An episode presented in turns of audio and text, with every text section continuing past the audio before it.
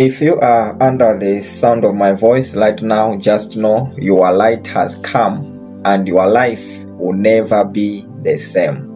Without wasting much of your time, let us lead the way for today. We are going to read from Joel chapter two, verse thirteen.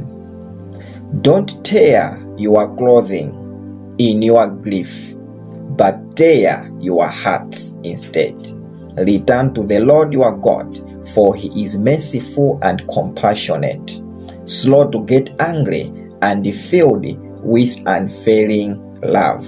Our text today is true repentance. When we say someone has repented, what do we actually mean? Is it playing in tears?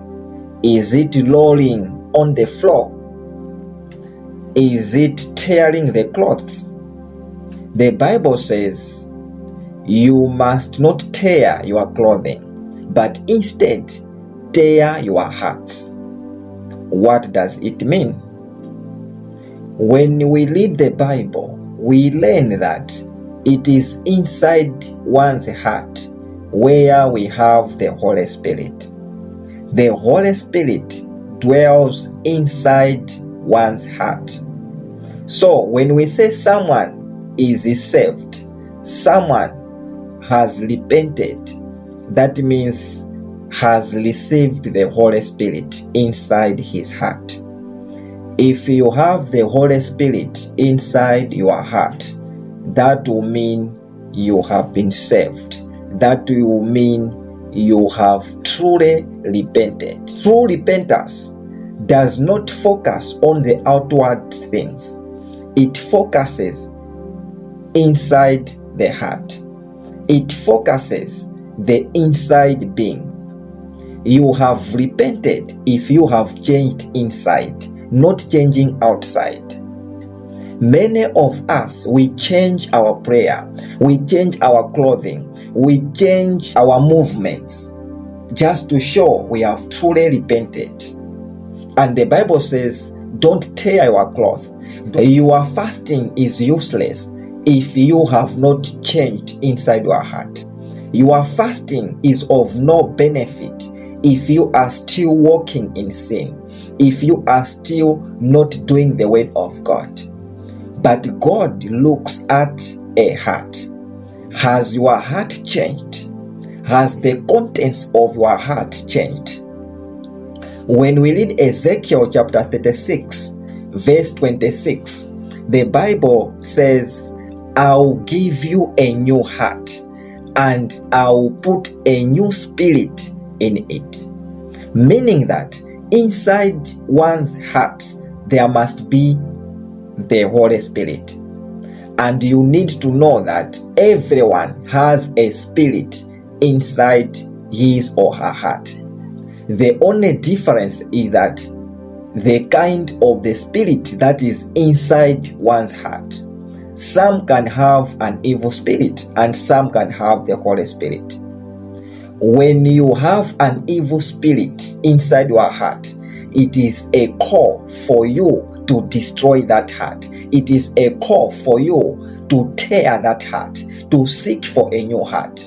That means a heart that has an evil spirit cannot accept the word of God, because the word of God was written by the Spirit of the Lord.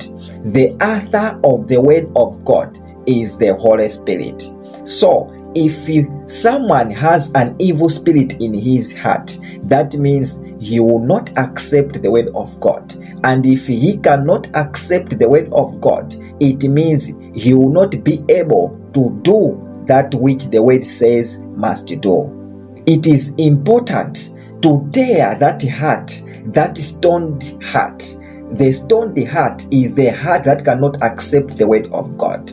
That means it has to be teared and receive a new heart that is receptive to the word of God, that can receive the word of God, that can do the word of God. To tear your heart means to accept the word of God. That means is to start doing the word of God. Many of us are not changing the heart. We are not changing inside our heart. We are only trying to change the outward view, and that is pretending. We cannot approach God. We cannot have God if we are pretenders, if we are only changing the outward view. True repentance is inside out. We must first of all change the inside. What is inside our heart? That means there must be the new spirit inside our heart.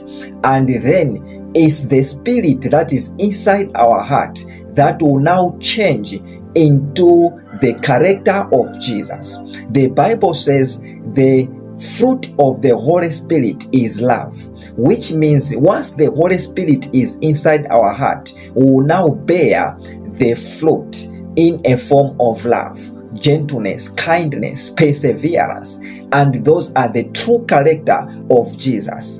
The Bible teaches us to show that we know God, to show that we know Jesus. God is love and Jesus is love. So we show that we know him if we are also portraying love in the lives of other people.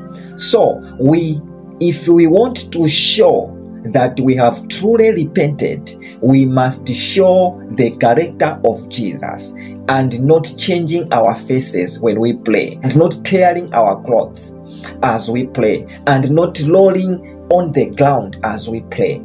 Those are pretenders. Actual showing that we have repented is showing the true character of Jesus, is showing the fruit of the Holy Spirit, which is love, kindness, faith, goodness, gentleness. How do we treat other people? How do we respond to other people? Those are the things we need to show that we have indeed repented. Have we really repented?